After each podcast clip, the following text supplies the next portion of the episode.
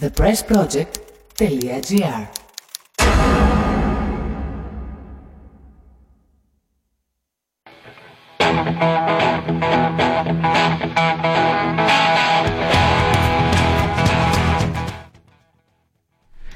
Φίλοι ακροατές, καλησπέρα από ένα ακόμα φίλο πορείας. Είμαι ο Γιάννης Νομικός και μέλος της Επιτροπής Αλληλεγγύης Στατευμένων. Έχουμε πολλά ζητήματα και σήμερα, εξελίξεις τρέχουν. Έχουμε την αύξηση της θητείας, έχουμε την χθεσινή ανακοίνωση για απαγόρευση των συγκεντρώσεων μέχρι τη Δευτέρα, πρωτοφανή απαγόρευση, θα συζητήσουμε αυτά, για μία ακόμα φορά απαγόρευση. Έχουμε το θέμα του κορονοϊού που φουντώνει πάλι στα στρατόπεδα, να σας ενημερώσουμε. Έχουμε τις διερευνητικές Ελλάδας-Τουρκίας και έχουμε και τις υπογραφές για την παραγγελία των Ραφάλ. Με τα δύο τελευταία ζητήματα θα ασχοληθούμε περισσότερο σε επόμενη εκπομπή. Έχουμε όμως την τύχη και τη χαρά μετά από πολλούς μήνες να είναι κοντά μας και ο Νίκος Αργυρίου. Νίκο, καλησπέρα. Γιάννη, καλησπέρα. Ευχαριστώ για την παρουσίαση. Να χαιρετήσω και εγώ τους φίλους ακροατές. Θα είναι μια πλούσια εκπομπή. Τα θέματα είναι πάρα πολλά, πάρα πολλά και σημαντικά. Αρχής γενομένης η εκπομπή θα αρχίσει με την φιλοξενία του φίλου αγωνιστή, μέλους των παρεμβάσεων, συνδικαλιστή καθηγητή του Παύλου του Αντωνόπουλου, ο οποίος θα τοποθετηθεί για την απαγόρευση των ποριών και των συναθρήσεων που εξήγηλε σήμερα ο Χρυσοχοίδης μέσω τον χειραθρόπο του στην ελληνική αστυνομία. Επίσης έχουμε καλεσμένο φοιτητή, μέλος του ΕΑ, της εννέας ανεξάρτητης αριστερής κίνησης, για να μας δώσει τη δική τους οπτική για τις τελευταίες κατασταλτικές εξελίξεις. Θα ακολουθήσει η βόλτα στα στρατόπεδα του ελληνικού στρατού. Θα επικεντρωθούμε στο ζήτημα της αύξησης της στρατιωτικής θητείας, παρουσιάζοντας ένα ευρύτερο πλαίσιο εξελίξεων όσον αφορά τις διερευνητικές, τις τελευταίες εξελίξεις στα ελληνοτουρκικά και τις διεθνείς διεργασίες. Ευχαριστούμε που είσαστε μαζί μας. Πάμε να ξεκινήσουμε.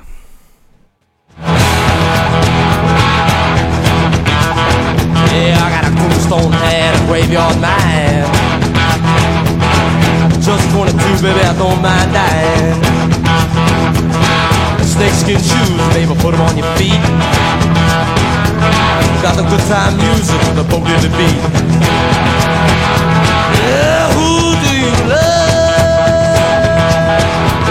Who do you love? I walk 47 miles of barbed wire. I got a cobra snake for a necktie. Brand new house out on the roadside, and there's a lead out of rattlesnake hide. I got a brand new chin, I'm on a bit on top, and there's a man out of human skull. Come on, take a little walk with my child. Tell me, who do you love? Yeah, who do you love? Who do you love?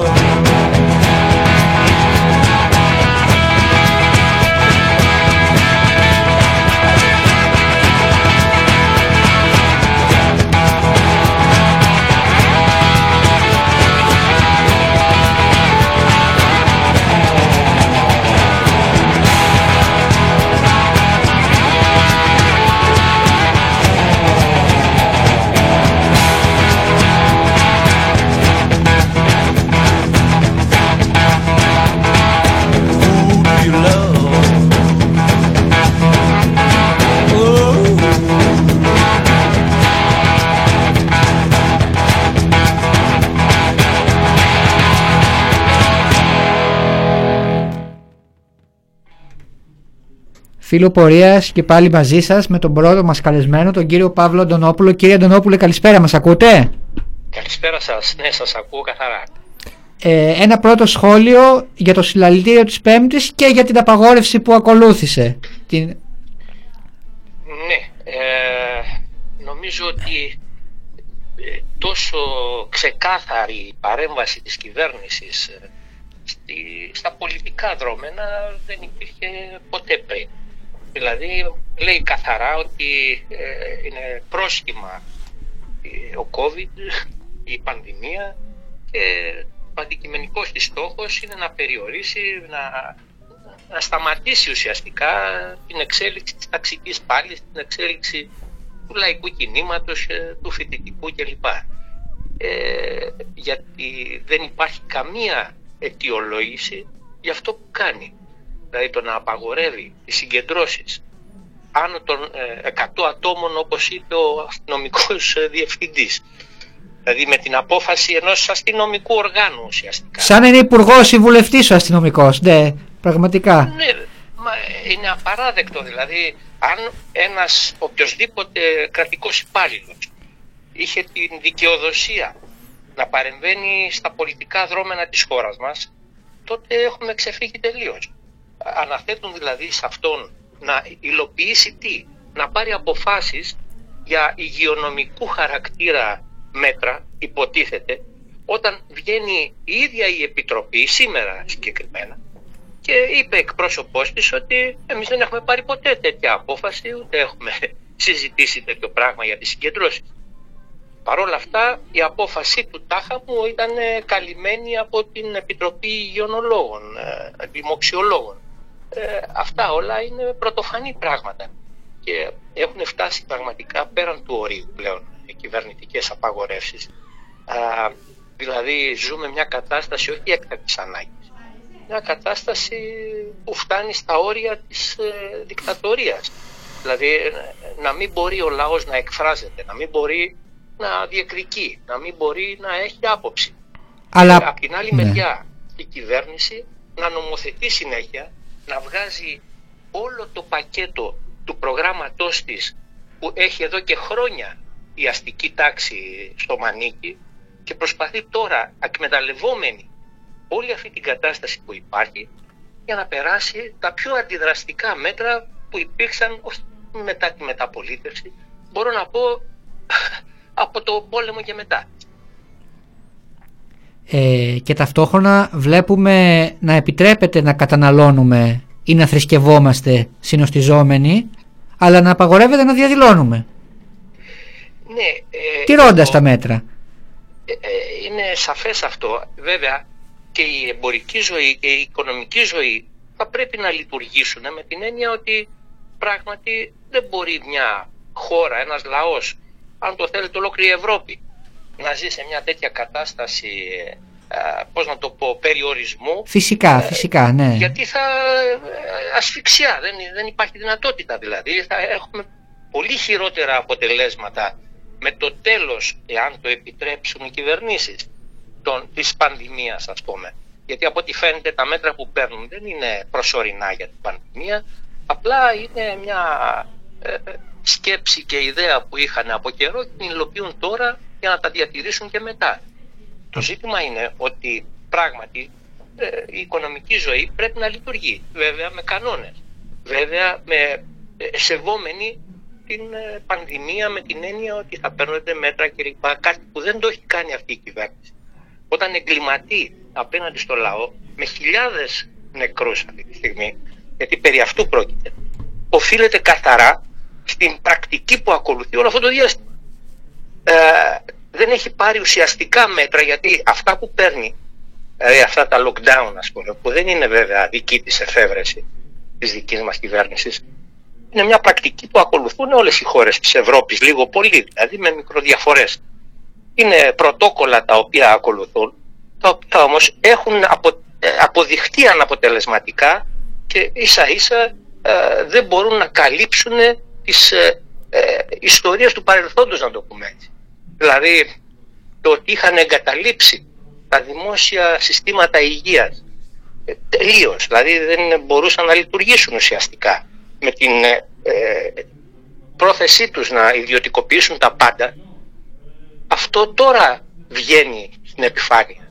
Η αδυναμία δηλαδή του συστήματος υγείας να σώσει το λαό, γιατί πρωτοβάθμια υγεία δεν υπάρχει και στη δευτεροβάθμια, δηλαδή σε επίπεδο νοσοκομιακό και λοιπά, θεραπείας και τέτοια, δεν κάνουν τίποτα, γιατί δεν έχουν τη δυνατότητα. Γιατρούς δεν έχουν πάρει, προσωπικό υγειονομικό δεν έχουν, στήριξη δεν υπάρχει καμία σε αυτό το σύστημα και αρνούνται μέχρι και τώρα, παρά το ότι επί ένα χρόνο ζούμε μια κατάσταση τραγική, μπορεί να πει κανείς, αρνούνται να πάρουν μέτρα σε αυτή την κατεύθυνση. Από εκεί και πέρα έρχονται και για να δείξουν στον κόσμο ότι κάτι κάνουν, ότι παίρνουν μέτρα, ότι πατάνε ένα οριζόντιο lockdown, φυλακίζουν ένα λαό ολόκληρο ή λαούς ολόκληρους στο γενικό τους σύνολο, και από εκεί και πέρα βγαίνουν ότι τάχα μου ενδιαφέρονται για το λαό, για τους ανθρώπους κλπ. Ψευκές. Και τώρα αποδεικνύεται πεντακάθαρα. Παύλο. Δηλαδή, όπως είπατε, άλλο το τι γίνεται το εμπόριο, όταν η Ερμού, ας πούμε, είναι με εκατοντάδες, με χιλιάδες κόσμο που ανεβοκατεβαίνουν.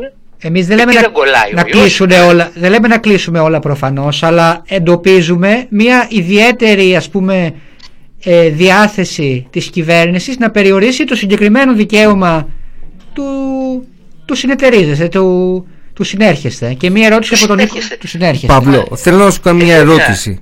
Εκτός το βράδυ. Συγγνώμη.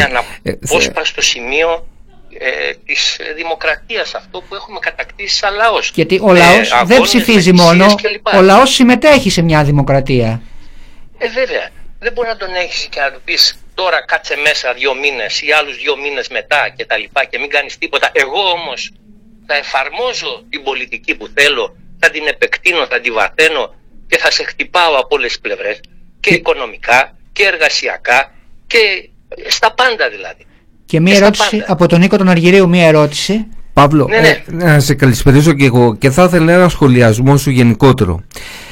Το τελευταίο χρονικό διάστημα η επικαιρότητα χαρακτηρίζεται και στοιχίζεται πίσω από ένα γεγονός απίστευτης παρακμής και ενδεικτικό της εποχής μας. Είναι οι καταγγελίες της Μπεκατόρου.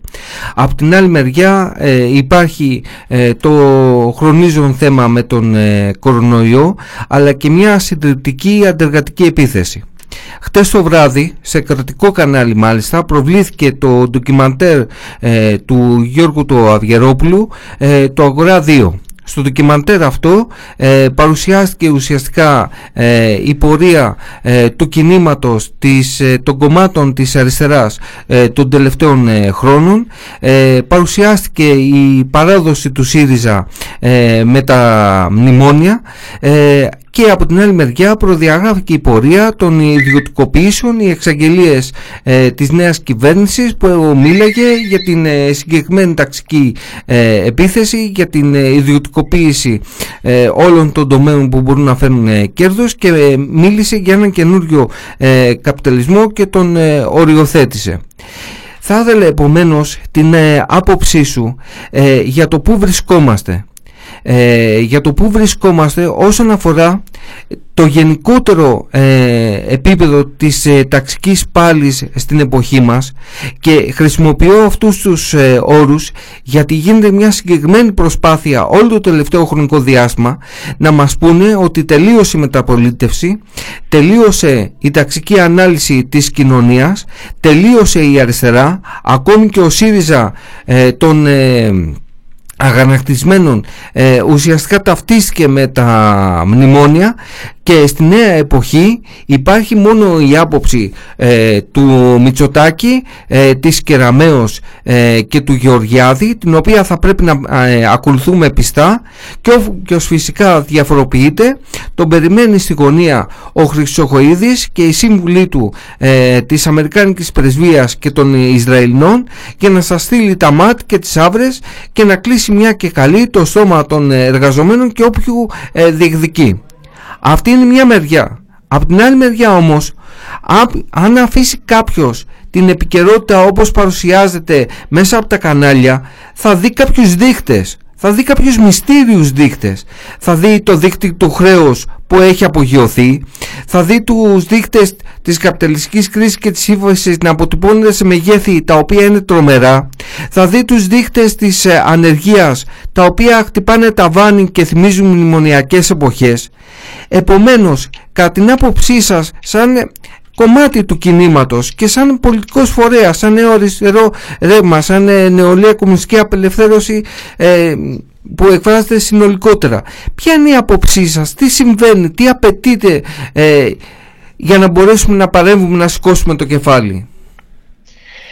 Ναι, όλη αυτή την ανάλυση την κατανοώ και υπάρχει πράγματι ένα μεγάλο πρόβλημα, το οποίο βέβαια προέκυψε με τη διακυβέρνηση του ΣΥΡΙΖΑ, όπου αναδείχτηκε ως αριστερή κυβέρνηση, αποδείχτηκε όμως ότι είναι μια καθαρά αστική, ήταν μια αστική κυβέρνηση και ένα αστικό κόμμα πλέον, καθώς το μόνο που πέτυχε ήταν να συνεχίσει την πολιτική την προηγούμενη των μνημονίων και ουσιαστικά να προετοιμάσει το έδαφος για τη σημερινή κυβέρνηση.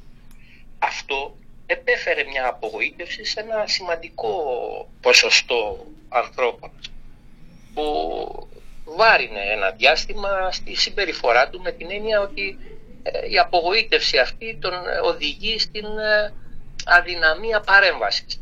Παρ' όλα αυτά, επειδή ακριβώς βαθαίνουν τα προβλήματα και αυτή τη στιγμή από ό,τι διαπιστώνουμε και καθημερινά, ας πούμε, με την κουβέντα που κάνουμε με τον κόσμο, με τον οποιονδήποτε γύρω μας, η αγανάκτηση και η οργή του κόσμου έχει ξεχυλήσει, γιατί αντιλαμβάνονται ότι προσχηματικά δημιουργούν μια κατάσταση για να δικαιολογήσουν από την άλλη μεριά αυτό που θέλανε να κάνουν εξ αρχής, δηλαδή να αντιμετωπίσουν το βάθμα της οικονομικής κρίσης σε βάρος του λαού, σε βάρος των εργαζομένων, σε βάρος όλων.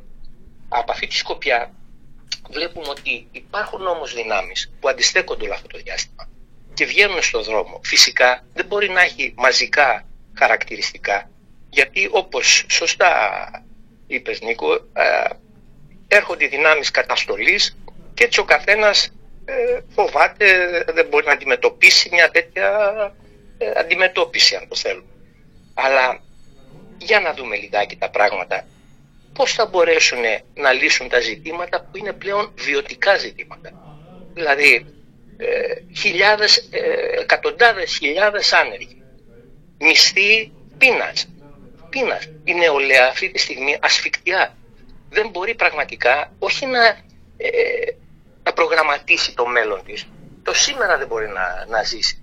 Πώς μπορεί να σκεφτεί να κάνει οικογένεια ένας νέος, όταν οι μισθοί 500€, 400€, 600€ δεν φτάνουν όχι να νοικιάσεις σπίτι, όταν το σπίτι έχει 4 εκατοστάρικα και 5, που έχουν ανέβει τα νίκια τρομακτικά αυτό το διάστημα. Αλλά όλα αυτά δημιουργούν μια ασφικτική κατάσταση. Ο λαός θα αντιδράσει.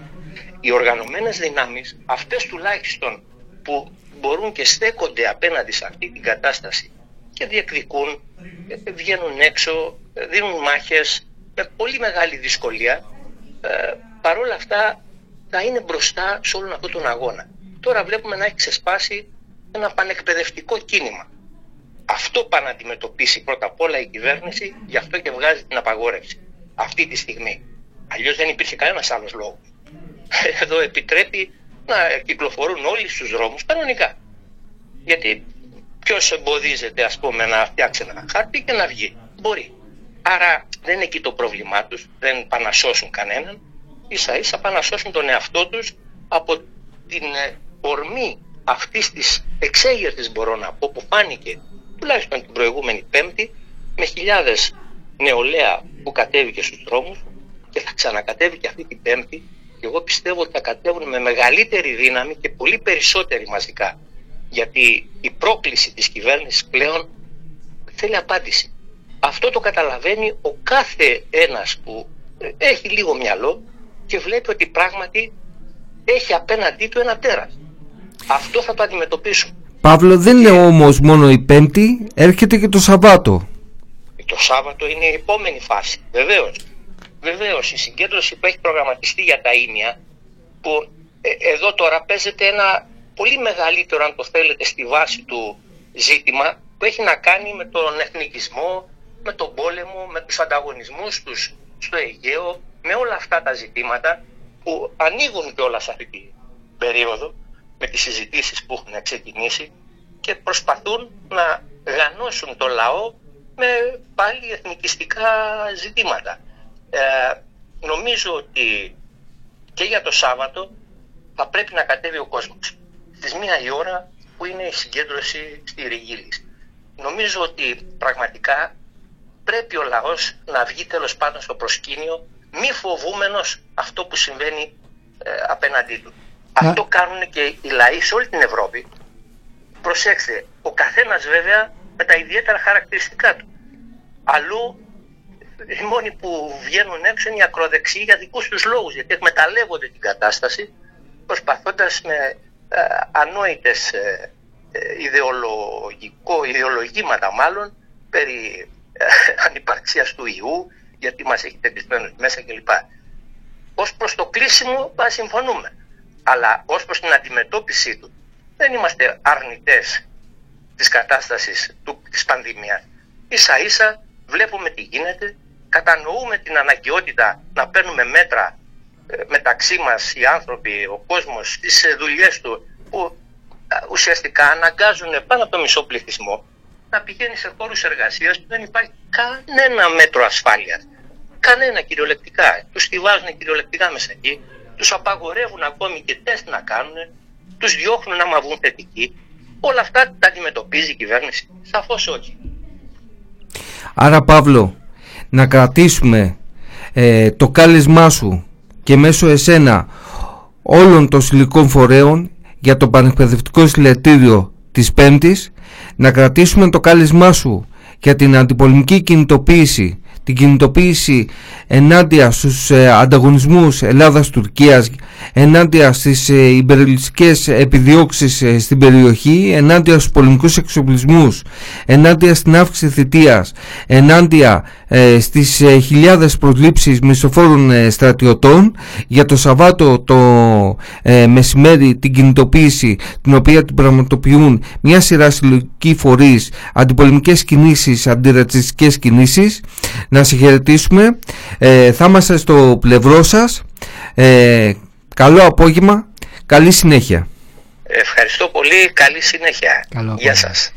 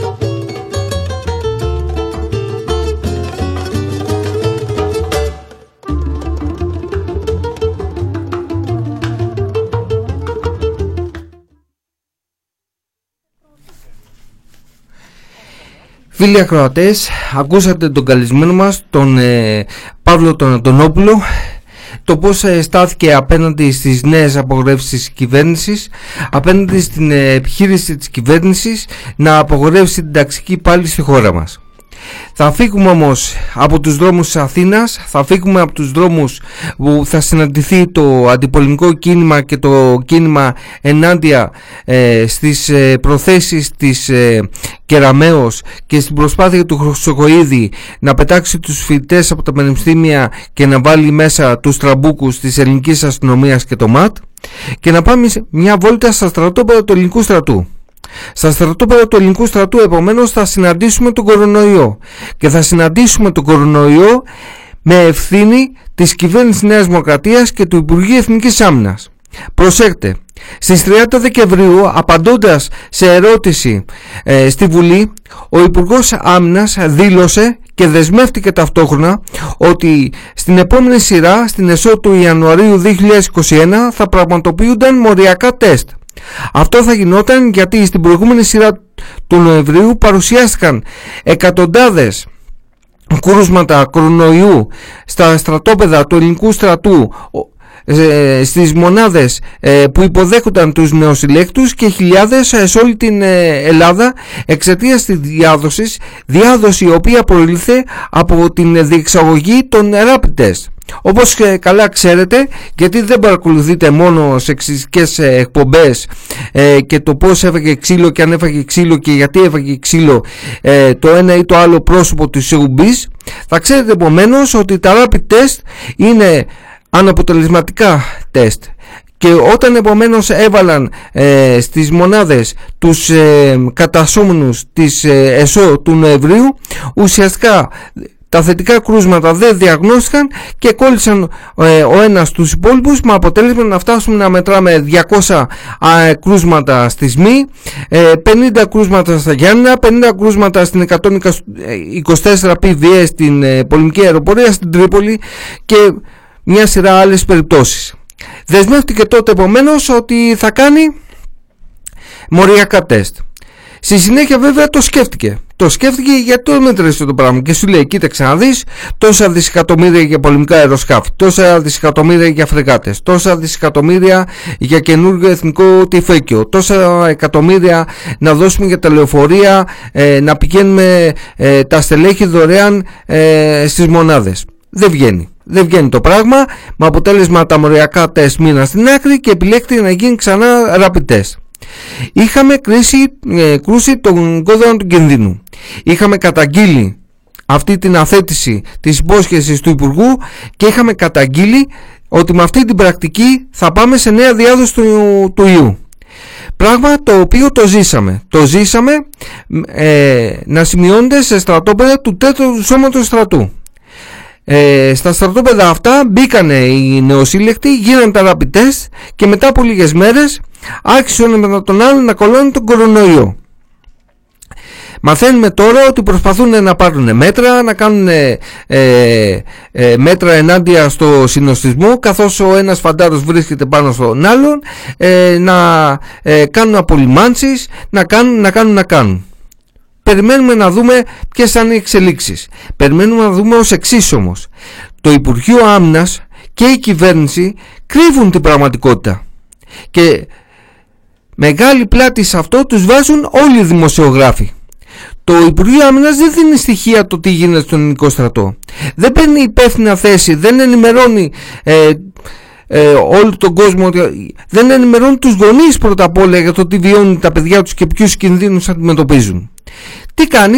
Αφήνει τον ΕΟΔΥ να βγάλει τα κάστανα από τη φωτιά. Δηλαδή αφήνει τον ΕΟΔΥ να βγάζει κάθε μέρα τους γνωστούς ανθρώπους της κυβέρνησης, τους επιστήμονες αυτούς οι οποίοι μας ενημερώνουν για τα ποια μέτρα λαμβάνονται ενάντια στον κορονοϊό, πώς πάει ο κορονοϊός, και που δίνουν συνολικά στοιχεία. Στα στοιχεία αυτά που δίνουν αναπόλυα ένα περιοχή, φυσικά δεν μπορεί να δεις ποιοι έχουν ποια ιδιότητα. Άρα δεν υπάρχουν στοιχεία για τον ελληνικό στρατό. Τα στοιχεία για τον ελληνικό στρατό έρχονται μόνο μέσα από τις καταγγελίες των φαντάρων. Και ένα χαρακτηριστικό επεισόδιο είναι αυτό που έγινε στο 4ο Σώμα Στρατού. Τώρα τελευταία όμως δεν είναι μόνο το 4ο Σώμα Στρατού. Ο κορονοϊός έσκασε μύτη και στη Θεσσαλονίκη. Έσκασε μύτη και στη σχολή πολέμου στη Θεσσαλονίκη, όπου με τη συγκεκριμένη πρακτική την οποία ακολούθησε ο στρατός απογείωσε τα θετικά κρούσματα του κορονοϊού. Πώς έγινε αυτό? Αντί ο στρατός να ακολουθήσει τη μεθόδευση και το τι έλεγαν τα πρωτόκολλα, βγάζοντας σε κατοίκον καραντίνα τους ανθρώπους οι οποίοι βρίσκονταν θετικοί στον κορονοϊό, μάζεψε στην σχολή όλους τους φαντάρους κόβοντας άδειες, γιατί πολύ απλά ήθελε να συμπληρώσει τα κενά τα οποία δημιουργήθηκαν στην επάδοση της μονάδας για να βγουν υπηρεσίες. Άρα επιλέγοντας την σωστή και ακέραιη λειτουργία της σχολής, η οποία δεν έπαψε στιγμή να λειτουργεί, καθώς τα στελέχη περνούν από μια εκπαιδευτική διαδικασία συγκεκριμένη ανά έτος, μάζεψε τους φαντάρους μέσα και ο ένας κόλλησε τον άλλον. Αυτή τη στιγμή βρίσκονται σε καραντίνα δεκάδες συνάδελφοι, αλλά όχι μόνο, και ΕΠΟΠ, οι οποίοι βρίσκονται σε 25 τετραγωνικά καμία 40 άτομα. Ανάμεσα στους φαντάρους βρίσκονται και φαντάροι οι οποίοι προέρχονται από ευπαθείς ομάδες. Προσέχτε να δείτε τι κάνει ο στρατός. Όταν εντοπίσει ένα κρούσμα, δεν κάνει τεστ σε όλους, δηλαδή και σε αυτόν τον οποίο παρουσίασε τα κρούσματα, αλλά και στο στενό του περιβάλλον, στους ανθρώπους με τους οποίους ήταν μαζί. Κάνει μόνο στο έναν, αφήνει τους άλλους. Άρα όποιος έχει είναι θετικό στον κορονοϊό αλλά δεν έχει παρουσιάσει κρούσματα, αφήνεται να είναι σε ένα περιβάλλον καραντίνας με όλους τους υπόλοιπους, με αποτέλεσμα ο ένας αρρωσταίνει τον άλλον και διαδίδει το κορονοϊό μια χαρά. Μάλιστα σας είπα ότι δεν λαμβάνουν ούτε καν μέριμνα για τους φαντάρους των επαθών ομάδων. Αυτό όμως φίλοι έχει συγκεκριμένα αποτελέσματα. Αυτή τη στιγμή ρωτάμε το ΓΕΣ και του Υπουργείου Άμυνας να μας απαντήσουν συγκεκριμένα. Υπάρχει συνάδελφος ο οποίος νοσηλεύεται στο 424 Στρατιωτικό Νοσοκομείο της Θεσσαλονίκης, ο οποίος είχε συγκεκριμένο πρόβλημα υγείας, το οποίο οξύνθηκε επειδή κόλλησε κορονοϊό στον ελληνικό στρατό? Ας μας απαντήσει το ΓΕΣ. Και ας μας απαντήσει το ΓΕΣ γιατί υπάρχει αυτή η διασπορά στα συγκεκριμένα στρατόπεδα, τι μέτρα λαμβάνονται και τι πρόκειται να γίνει για να αντιμετωπιστεί ο κορονοϊός. Πάμε όμως σε ένα διάλειμμα.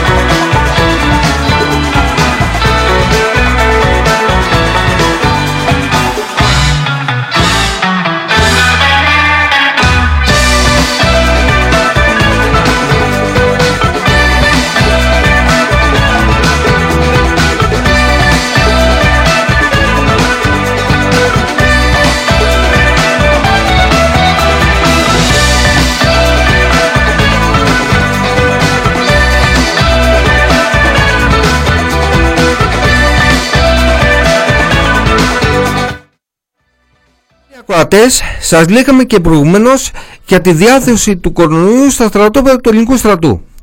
Ας αφήσουμε όμως τον κορονοϊό, ας αφήσουμε τα λάθη τα οποία κάνει η κυβέρνηση, την εγκληματική αμέλεια την οποία αποδεικνύει ότι την διακατέχει, και ας πάμε σε ένα άλλο ζήτημα. Την προηγούμενη εβδομάδα δεχτήκαμε καταγγελία από την 124PVS, είναι το κέντρο εκπαίδευσης της αεροπορίας. Σύμφωνα με αυτή την καταγγελία, η μονάδα, τα στελέχη μετά από διαταγή αφαίρεσαν από όλους τους κατασσόμενους τα τηλέφωνα. Όπως ξέρετε, ας πούμε, τα σημερινά τηλέφωνα τα περισσότερα έχουν κάμερα πάνω. Πρέπει να είναι αρχαίας τεχνολογίας το τηλέφωνο για να μην έχει κάμερα. Τα αφαίρεσαν λοιπόν. Γιατί τα αφαίρεσαν? Γιατί, λέει, δεν πρέπει να βγουν φωτογραφίες και να διαφυλάξουμε το απόρριο, το απόρριτο. Να διαφυλάξουμε, λέει, το αξιόμαχο. Να διαφυλάξεις το αξιόμαχο της 124PVS στην Τρίπολη. Καλά, άλλα λόγια να αγαπιόμαστε.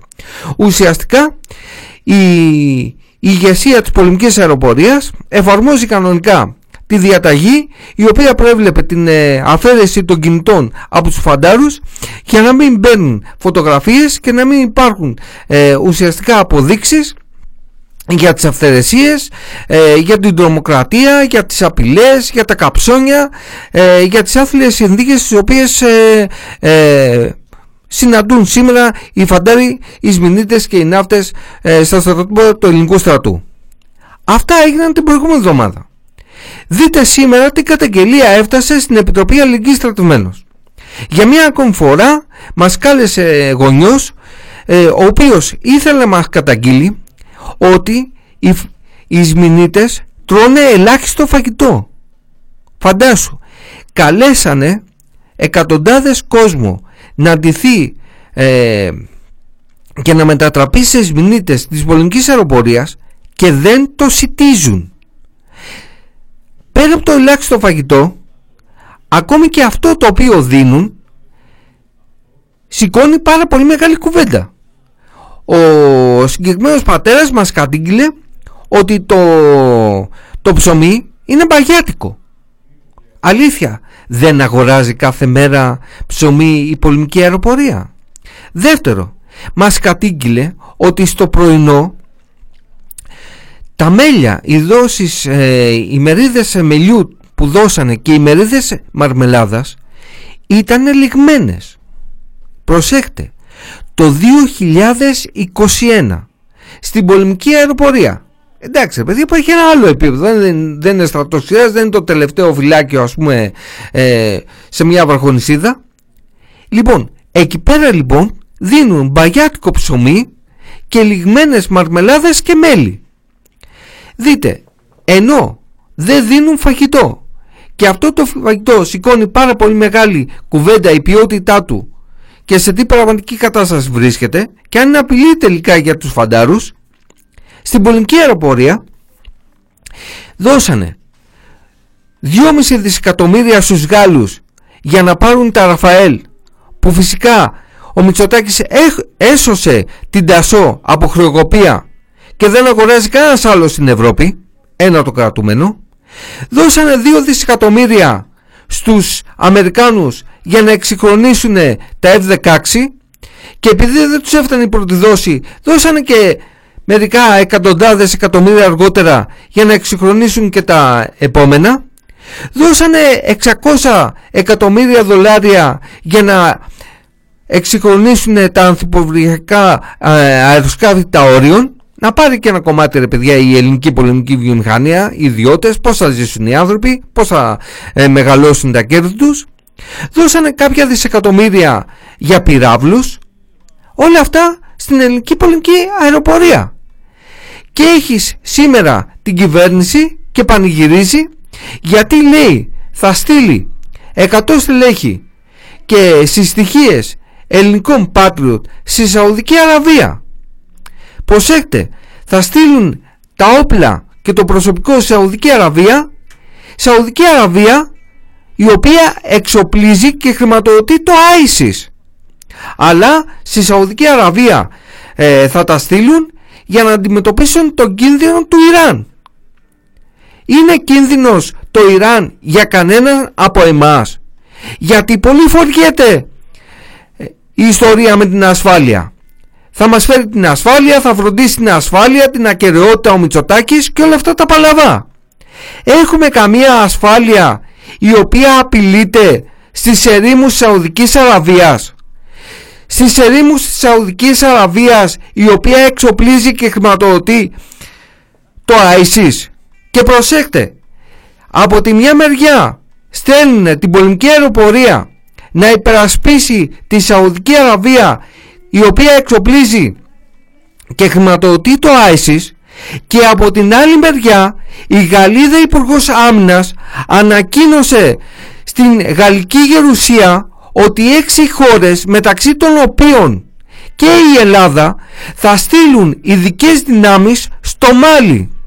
Γιατί θα στείλει ο Μητσοτάκης τις ειδικές δυνάμεις στο Μάλι? Για να αντιμετωπίσουν το ISIS. Δηλαδή, κάνεις σύμμαχο και στέλνεις στην έρημο της Σαουδικής Αραβίας την πολεμική αεροπορία για να υπερασπίσει τη Σαουδική Αραβία που χρηματοδοτεί το ISIS, και στέλνεις τις ειδικές δυνάμεις για να ταχτούν στο πλευρό των Γάλλων και να πολεμήσουν ενάντια στο ISIS. Προσέχτε, όλα αυτά τα λέει ο Μητσοτάκης ασφάλεια. Ερώτημα: κινδυνεύει η ασφάλειά μας από αυτές τις επιλογές του Μητσοτάκη, ναι ή όχι? Υπάρχει ορατός ο κίνδυνος της εκδίκησης για το λαό μας, ναι ή όχι? Προκαλούμε με την τύχη μας με αυτά που κάνει ο Μητσοτάκης, Ναι ή όχι? Πάμε σε ένα διάλειμμα.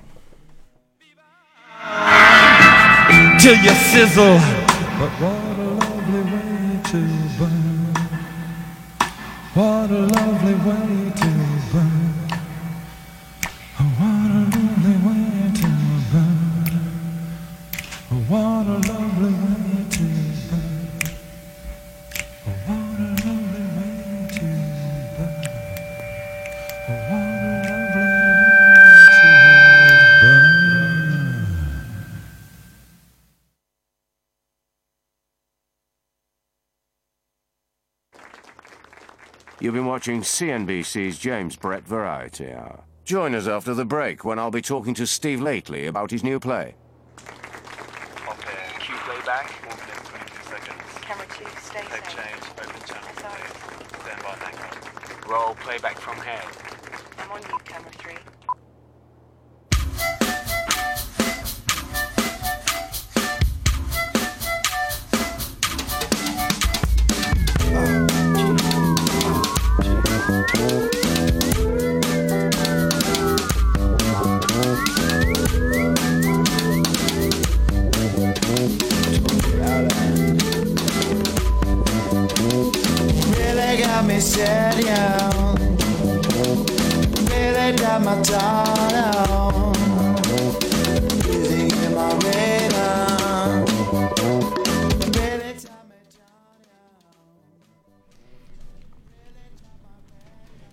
Φίλο πορείας, συνέχεια στην εκπομπή μας με τον Νικηφόρο, φοιτητή στο τμήμα μέσων μαζικής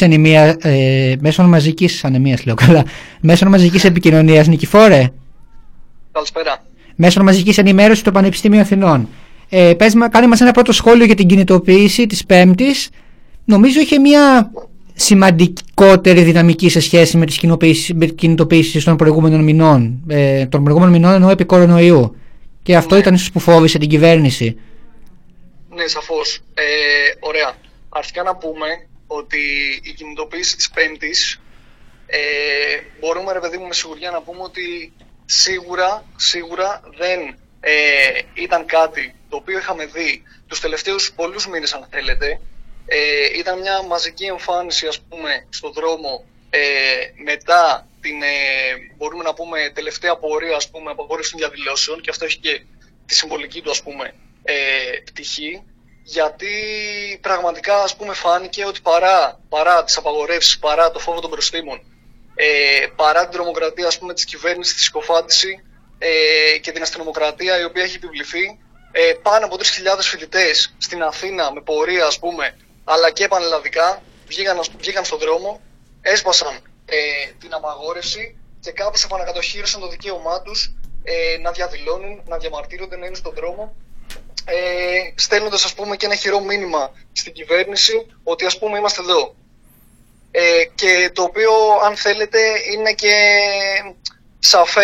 σαφές το ότι μετά από αυτό δεν μας εκπλήσει κιόλας ότι η κυβέρνηση αποφάσισε αυτή τη εβδομάδα να εκδώσει fake, το οποίο απαγορεύει τις συνανθρήσεις, το οποίο κιόλας δείχνει ότι η κυβέρνηση αυτή τη στιγμή φοβάται. Δείχνει ότι φοβάται τη μαζική αντίδραση η οποία υπάρχει στην πανεπιστημιακή κοινότητα, δείχνει ότι φοβάται το φοιτητικό κίνημα, το τι μπορεί να καταφέρει, όπως έχει καταφέρει και στο παρελθόν. Και ξέρει ότι αυτή η μάχη την οποία έχει ανοίξει δεν μπορεί να την κερδίσει και ότι οι αγώνες μόνο αυτή τη στιγμή έχουν πάρει μια ανωδική πορεία μαζικοποίησης. Παρουσίασε μας λίγο το κλίμα. Γίνανε γενικές συνελεύσεις, είδαμε, σε κάποια πανεπιστήμια. Ήτανε μετά από καιρό, μάλλον. Ήτανε μαζικό το φαινόμενο. Ναι. Καλέστηκαν γενικές συνελεύσεις πανελλαδικά σήμερα και μερικές καλούνται και αύριο. Μάλιστα, οι φοιτητές έδειξαν ότι έχουν μια ανάγκη να συζητήσουν, να συναντηθούν, να συμμωθούν, να αλλάξουν απόψεις και να προετοιμαστούν κάπως στη μάχη την οποία ερχόμαστε να δώσουμε. Για παράδειγμα, σήμερα γίνανε συνελεύσεις, ας πούμε, από τη νομική μέχρι το φυσικό και σε όλη την Ελλάδα, και έχουν βγει αυτή τη στιγμή συνελεύσεις στο φυσικό, στη ΣΕΜΦΕ, στην αρχιτεκτονική, στο ιστορικό αρχαιολογικό της Θεσσαλονίκης, στους μεταλλεολόγους και αλλού. Γενικά ήταν το σημερινό, ας πούμε, έδειξε ότι ο κόσμος, και αφού ανακοινώθηκε η απαγόρευση και τα λοιπά, παρόλα αυτά δεν πτωείται και και κάπως θέλει να ξαναγυρίσει στις σχολές του, θέλει, ρε παιδί μου, να οργανωθεί. Να παρουσιάσουμε λίγο τα βασικά ζητήματα που απασχολούν τους φοιτητές, τα οποία είναι μάλλον και τα βασικά σημεία του νομοσχεδίου που έρχεται. Ναι, για να δούμε με τι έχουμε να κάνουμε. Κοιτάξτε, αυτή τη στιγμή έχει δημιουργηθεί ένα εκρηκτικό μείγμα, γιατί οι σχολές είναι, θα το πιάσω λίγο έτσι, οι σχολές εδώ και ένα χρόνο είναι κλειστές. Ωραία. Φαίνεται ότι η κυβέρνηση, ας πούμε, νομοθετεί και παίρνει επιλογές τόσο στη διαχείριση της πανδημίας, όσο και γενικά, ας πούμε, στη διαχείριση της κοινωνίας, οι οποίες είναι κάπως, φαίνεται ότι δεν μας ευνοούν.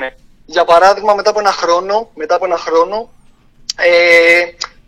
θέλουμε να γυρίσουμε, ας πούμε, στις σχολές μας. Θέλουμε, ας πούμε, να ξανανοίξουν οι σχολές μας ασφάλεια, ενώ, ας πούμε, την ίδια στιγμή βλέπουμε να ανοίγουν γύρω μας, ας πούμε, τομείς της οικονομίας, βλέπουμε να ανοίγουν τα καταστήματα, βλέπουμε να ανοίγουν, ας πούμε, να ετοιμάζονται να ανοίξουν τα χιονοδρομικά και για μας δεν έχει γίνει τίποτα. Αυτό σε συνδυασμό με το τι έρχεται να φέρει, εκμεταλλευόμενη την πανδημία και τις κλειστές σχολές, η κυβέρνηση, δημιουργεί αυτόν, ας πούμε, τον εκρηκτικό συνδυασμό. Για παράδειγμα, αυτό το νομοσχέδιο μπορεί, ας πούμε, ρε παιδί μου, κάπως να συμπυκνωθεί, για να μην το πολυλογώ, ας πούμε, τις διατάξεις κάπως τις ξέρουμε. Αυτό που έρχεται να κάνει το νομοσχέδιο είναι ότι πραγματικά θα συμβάλλει, ας πούμε, στην τομή αυτή τη στιγμή στην παιδεία,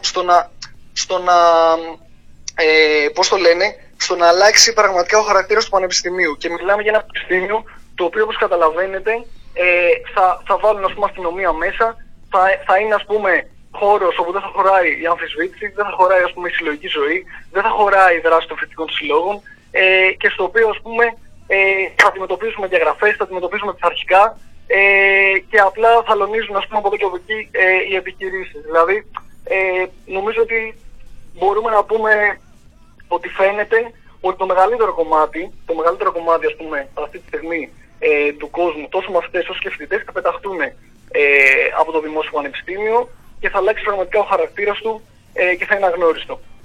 Νικηφόρε, θα ήθελα σε αυτό το σημείο, μιας και βλέπουμε πως έχουμε μία, πέρα από την επίθεση που γίνεται στην παιδεία, η οποία και σε ένα μεγάλο βαθμό είναι αντισυνταγματική, καθώς παραβιάζει και το αυτοδίκαιο του πανεπιστημίου. Ακριβώς. Όπως έχουν επισημάνει άλλωστε και πανεπιστημιακοί δάσκαλοι και πρετάνεις, θα ήθελα να μας πει κανείς ένα σχόλιο για το αν ενδιαφέρει το πανεπιστημιακό κίνημα αυτή τη στιγμή στις συνελεύσεις σας, στις συζητήσεις σας, η αύξηση της θητείας, που αποτελεί ένα ακόμα σημείο το οποίο θα έπρεπε να ενδιαφέρει την νεολαία. Ναι, όπως καταλαβαίνετε, γενικά αυτό συζητιέται και στις συνελεύσεις. Δηλαδή, η αύξηση της θητείας είναι κάτι το οποίο πραγματικά αποτελεί και επίθεση στην νεολαία και βλέπει ότι με έναν τρόπο δεν έχετε να βελτιώσει με κανένα τρόπο την προοπτική της και τη ζωή της, αλλά μόνο, ας πούμε, θα την χειροτερέψει. Για παράδειγμα, ο κόσμος συζητάει στις σχολές για το ποια είναι η χρησιμότητα του να αυξηθεί η στρατιωτική θητεία στους 12 μήνες, την ίδια στιγμή, ας πούμε, που οι οικογένειές μας αντιμετωπίζουν και την ανεργία και, ας πούμε, δεν έχουν λεφτά καν να συντηρηθούν αυτή τη στιγμή. Και φαίνεται ότι είναι ένα μέτρο το οποίο έχει να βάλει και άλλο βάρος, ας πούμε, στις οικογένειες, το οποίο, ας πούμε, καλά δεν μπορούμε τώρα να το διαχειριστούμε και θα πρέπει να πληρώσουμε και άλλα λεφτά, ας πούμε, για να πάμε στο στρατό. Για να πάμε παραπάνω στο στρατό, παραπάνω καιρό. Νομίζω καταλαβαίνετε ότι αυτό δημιουργεί πραγματικά, ας πούμε, σύγχυση και δημιουργεί δυσφορία στον κόσμο και στους φοιτητές και στην νεολαία. Νικηφόρε, θέλω να σου κάνω μια ερώτηση. Το τελευταίο χρονικό διάστημα εξαγγέλλονται και προωθούνται πάρα πολύ σημαντικές αλλαγές στο επίπεδο, ναι, του κράτους και του στρατού. Ουσιαστικά η κυβέρνηση πάει να κάνει πράξη το όραμα κάθε χουντικού, κάθε ακροδεξιού, αλλά πρώτα απ' όλα της άρχουσας τάξης, να μετατρέψει το λαό μας και τη χώρα σε ένα Ισραήλ των Βαλκανίων. Πού το βλέπουμε αυτό? Το βλέπουμε από την αύξηση θητείας, το βλέπουμε στις 15.000 προσλήψεις μισθοφόρων στρατιωτών, το βλέπουμε στην αύξηση των στρατιωτικών κατά 2.500. Φαντάσου, 2.500. Το βλέπουμε από τις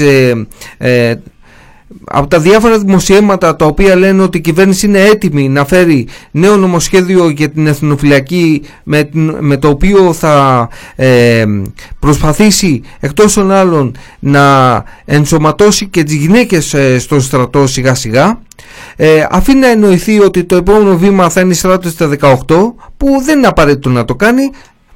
Στράτευση στα 18 υπάρχει, η φτωχή νεολαία, η λαϊκή νεολαία στα 18 πάει. Όποιος έχει τη δυνατότητα να σπουδάσει δεν πάει στα 18. Άρα με ένα ταξικό διαχωρισμό χοντρά-χοντρά το έχουν καταφέρει. Βλέπουμε ας πούμε τους εξοπλισμούς των 65 δισεκατομμυρίων, αλλά βλέπουμε κάτι άλλο το οποίο νομίζω ότι πρέπει να απασχολήσει πολύ πιο έντονα το φοιτικό κίνημα και θα ήθελα τη γνώμη σε αυτό. Βλέπουμε τη φοβερή εισβολή του στρατού, του ΝΑΤΟ και της πολεμικής βιομηχανίας μέσα στα πανεπιστήμια. Δεν θα ήταν υπερβολή να πούμε ότι σε μεγάλο βαθμό τα πανεπιστήμια γίνονται παραρτήματα. Δηλαδή όσο περιορίζεται η κρατική επιχορήγηση προς τα πανεπιστημιακά ιδρύματα και αφήνεται ανοιχτή η πόρτα να μπει ο ιδιώτης, ο οποίος θα χρηματοδοτήσει, θα καθορίσει το πρόγραμμα σπουδών, τα προγράμματα, τα πάντα, αυτή τη στιγμή τα περισσότερα λεφτά μπαίνουν από το στρατό, το ΝΑΤΟ και τις πολεμικές βιομηχανίες. Θέλω να γίνω συγκεκριμένος σε αυτό. Το τελευταίο χρονικό διάστημα έχουν υπογραφεί μια σειρά συμβάσεις. Τελευταία ας πούμε στο Δημοκρίτιο Πανεπιστήμιο με το 4ο Σώμα Στρατού, ή ακόμη και ο Γάλλος διευθύνων σύμβουλος, ο οποίος προωθεί την πώληση των γαλλικών φρεγατών στην Ελλάδα, πήγε και υπέγραψε μαζί με τρία ελληνικά πανεπιστήμια, το Πανεπιστήμιο της Πάτρας, το Πολυτεχνείο της Κρήτης και το Πολυτεχνείο της Αθήνας. Άρα ο φοιτητής και το φοιτικό κίνημα έχει μπροστά του τον πόλεμο. Δεν θα περιμένει να πάει θητεία για να αυξηθεί η θητεία για να συναντήσει το στρατό και τον πόλεμο. Ο στρατός και ο πόλεμος είναι μέσα στα πανεπιστήμια. Είναι στα project που κατασκευάζουν τα ιδανικά στρατόπεδα συγκέντρωσης για τους πρόσφυγες. Είναι στην παραγωγή όπλων. Ας δούμε τα πανεπιστήμια τα οποία κατασκευάζουν αυτή τη στιγμή τα ΙΟΑΒ για τον ελληνικό στρατό. Είναι μια σειρά προγράμματα. Απέναντι σε όλα αυτά το φοιτητικό κίνημα τι σκέφτεται, πώς το ενσωματώνει στην πάλη του? Γιατί από ό,τι φαίνεται το φοιτικό κίνημα με το αντιπολεμικό κίνημα πρέπει να έχει άμεση σύνδεση. Το κίνημα μέσα και έξω από το στρατό που περιγράφει ο Σπάρτακος δεν είναι ένα κίνημα αλληλεγγύης στην καταπίεση που δέχεται ο Φαντάρος.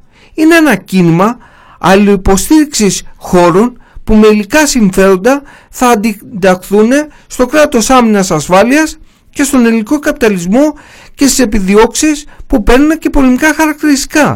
Ποια είναι η άποψή σου? Λοιπόν, αυτό ακριβώς. Εγώ γενικά συμφωνώ με το πνεύμα αυτό που λες, Νίκο, και φαίνεται πραγματικά ότι αυτή τη στιγμή, ας πούμε, μπορούμε να πούμε ότι σε όλα τα επίπεδα και ο ελληνικός καπιταλισμός και μέσα από μια συνέχεια, αν θέλετε, όλων των κυβερνήσεων, τόσο από το ΣΥΡΙΖΑ όσο και τώρα από τη Νέα Δημοκρατία, προσπαθεί κάπως να συγκροτηθεί. Προσπαθεί, ας πούμε, κάπως να υπερβεί την κρίση, να γίνει πιο ανταγωνιστικός, πιο αποδοτικός, πιο κερδοφόρος, και αυτό σημαίνει τόσο, ας πούμε, και την επιχειρηματικοποίηση των πανεπιστημίων και τη διάλυση, ας πούμε, και παραδειγματοποίηση της γνώσης και την ανατροπή τους σε ένα σούπερ μάρκετ, ας πούμε, γνώσεων που θα πρέπει να πληρώνεις, ας πούμε, για να μπεις, αλλά και την υποταγή, ας πούμε, της ίδιας και της έρευνας και της παραγόμενης γνώσης του πανεπιστήμιου, τόσο στις ανάγκες της πολεμικής βιομηχανίας, όσο και στις ανάγκες γενικά, ας πούμε, των συμφερόντων και των επιδιώξεων της ελληνικής αστικής τάξης. Αυτό τι σημαίνει? Σημαίνει ότι αυτή τη στιγμή η νεολαία βλέπει ότι η προοπτική της, ας πούμε, τσακίζεται. Okay. Βλέπει ότι υποθηκεύεται το μέλλον της. Βλέπει ότι όχι μόνο στερούν την παιδεία της, όχι μόνο την καταστέλνουν, τη σκοφαντούν κλπ. Αλλά βλέπει, ας πούμε, ότι θα πάει, για παράδειγμα, και ως φοιτητής και ως αυριανός εργαζόμενος, κάποιος νεολαίος, να πολεμήσει, να εργαστεί, ας πούμε, και να πεθάνει τελικά για τα συμφέροντα, ας πούμε, ρε παιδί μου, των πετρελαϊκών, των πολυεθνικών, του ανταγωνισμού, ας πούμε, μεταξύ Ελλάδας και Τουρκίας, για παράδειγμα. Και αυτό έχει μια άρρηκτη σύνδεση στο πώς και εμείς πρέπει να απαντήσουμε. Γιατί όντως το φοιτητικό κίνημα πρέπει όντως και να συνδεθεί με την πληττόμενη εργατική τάξη, αλλά και να μπορεί να έχει μια συνολική βεντάλια η οποία, ας πούμε, μπορεί αυτά κάπως να τα δέσει. Να φανεί ότι όντως η ζωή μας πλήττεται σε όλα τα επίπεδα. Ότι, ας πούμε, τα δικαιώματά μας χτυπιούνται από όλες, ας πούμε, τις απόψεις, και η προοπτική μας αυτή τη στιγμή πρέπει, ρε παιδί μου, κάπως να συγκροτηθεί και ένα μέτωπο το οποίο μπορεί αυτά να διεκδικήσει και να τα μπλοκάρει. Νομίζω ότι πραγματικά, ας πούμε, κάπως ανοίγεται και μια δυνατότητα αυτή τη στιγμή. Φαίνεται ότι η αμφισβήτηση γενικά που επικρατεί στην νεολαία δεν είναι αποσπασματική, δεν έχει να κάνει μόνο με την καταστολή ή, ας πούμε, με το επιμέρους νομοσχέδιο, αλλά έχει να κάνει ότι πραγματικά φαίνεται ότι φορτώνεται και το βάρος της κρίσης, ας πούμε, στις πλάτες της, και ειδικά του πιο πληττόμενου κομματιού αυτής, αλλά και ότι κάπως, ρε παιδί μου, πρέπει να μπορέσει να ανασάνει, πρέπει, ας πούμε, να μπορέσει να σπάσει αυτό το κλίμα ασφυξίας και πρέπει, ας πούμε, να κατευθύνει την οργή της, αν θέλουμε, σε έναν αντίπαλο, σε αυτόν, ας πούμε, που τη στερεί τη ζωή της. Αυτό νομίζω ότι μπορεί να αναδειχθεί από αυτή τη φάση την οποία διανύουμε, και κάπως έχουν ήδη μπει και οι σπόροι και στο θετικό κίνημα, αλλά και γενικά στην νεολαία, σε αυτή την κατεύθυνση. Υπό αυτή την έννοια, πρέπει και εμείς να δουλέψουμε, ας πούμε, και σαν φοιτητές, στο να μπει αυτό το αναγκαίο περιεχόμενο, να γίνει λόγος για το πού πάνε τελικά τα λεφτά, ότι, ας πούμε, τα λεφτά δεν πάνε στην παιδεία και την υγεία, δεν πάνε στα δικαιώματά μας, δεν πάνε, ας πούμε, στην εργασιακή μας αποκατάσταση, δεν πάνε καν σαν να έχουμε εξωπρεπείς όρους ζωής. Πάνε, ας πούμε, στους κλινικάρχες, πάνε στους καναλάρχες, πάνε στις επιχειρήσεις, πάνε στους στρατιωτικούς εξοπλισμούς, στα Ραφάλ. Αυτό το βάζουν και οι μαθητές. Οι μαθητές, όταν, ας πούμε, κάνανε, και αυτό είναι ένα δείγμα, έτσι, όταν κάνανε καταλήψεις την αρχή της χρονιάς και εναντιώνονταν ουσιαστικά τόσο στη διαχείριση της πανδημίας από την κυβέρνηση, όσο και στο πώς είχε ανοίξει, ας πούμε, τα σχολεία, λέγανε λεφτά, ας πούμε, για την παιδεία, λεφτά για τις ανάγκες μας, όχι λεφτά για τα Ραφάλ. Αυτό δείχνει το πού πραγματικά βρισκόμαστε. Το πώς, ας πούμε, ρε παιδί μου, δεν φαίνεται ότι αυτό θα τους περάσει τόσο εύκολα. Κάπως αυτό εγώ αντιλαμβάνομαι, και κάπως είναι και στοίχημα το αν θα μπορέσουμε τα ζητήματα παιδείας, τα οποία είναι κοινωνικά, να τα συνδέσουμε και με την εργασία και με την διεκδικήσεις και τα συμφέροντα του εργατικού κινήματος και με την ειρήνη γενικά, ας πούμε, των λαών, η οποία και απειλείται και κάπως θα μας βρει και εμάς κάτω από μια μπότα πατημένης. Δεν ξέρω αν... ας πούμε, νομίζω ότι απαντάω κάπως. Νικηφόρε, μας έδωσες πολλές ανάσεις απόψε. Ήταν πραγματικά μήνυμα ελπίδας αυτό που μετέφερες, από το προσωπικό σου καημό και την αγωνία σου, αυτό που μετέφερες, αυτές οι εικόνες που μας έδωσες από τα φοιτητικά αμφιθέατρα αυτή τη στιγμή. Έχουμε ζήσει σε αυτά, μπορούμε να αναλογιστούμε τους κινδύνους, τις αγωνίες, τις ελπίδες που καίνε αυτή τη στιγμή μέσα στις φοιτητικές καρδιές. Αυτό θέλουμε να το μεταλαντεύσουμε από την εκπομπή μας, να το μεταφέρουμε στο Φαντάρο. Ήταν πολύτιμη η συμβολή και η συμβολή σας. Είμαστε στο πλευρό σας. Θα είμαστε μαζί σας την Πέμπτη. Θέλουμε να είμαστε μαζί το Σαββάτο στην αντιπολεμική συγκέντρωση, αντιπολεμική κινητοποίηση. Πιστεύουμε ότι αυτό είναι το κίνημα μέσα και έξω από το στρατό. Έχετε το καλύτερο μήνυμα το οποίο μπορούσατε να μας δώσετε. Σας ευχαριστούμε. Και εμείς σας ευχαριστούμε πολύ, και καλούς αγώνες να έχουμε, και θα κερδίσουμε.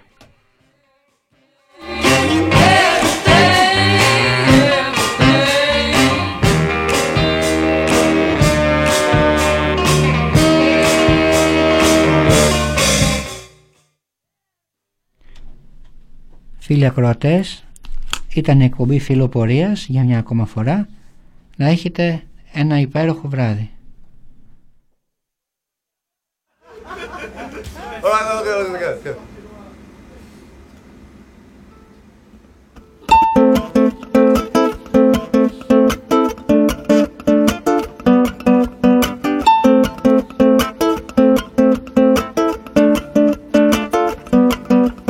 Μάμα was queen of the mambo. Papa was king of the Congo. Tita in the jungle, I start banging my first bongo.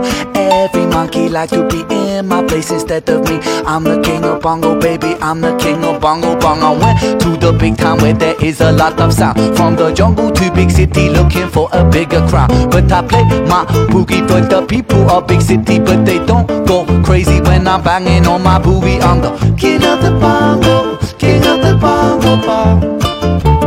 Hear me when I come, baby. King of the bongo, king of the bongo bong. Hear me when I come.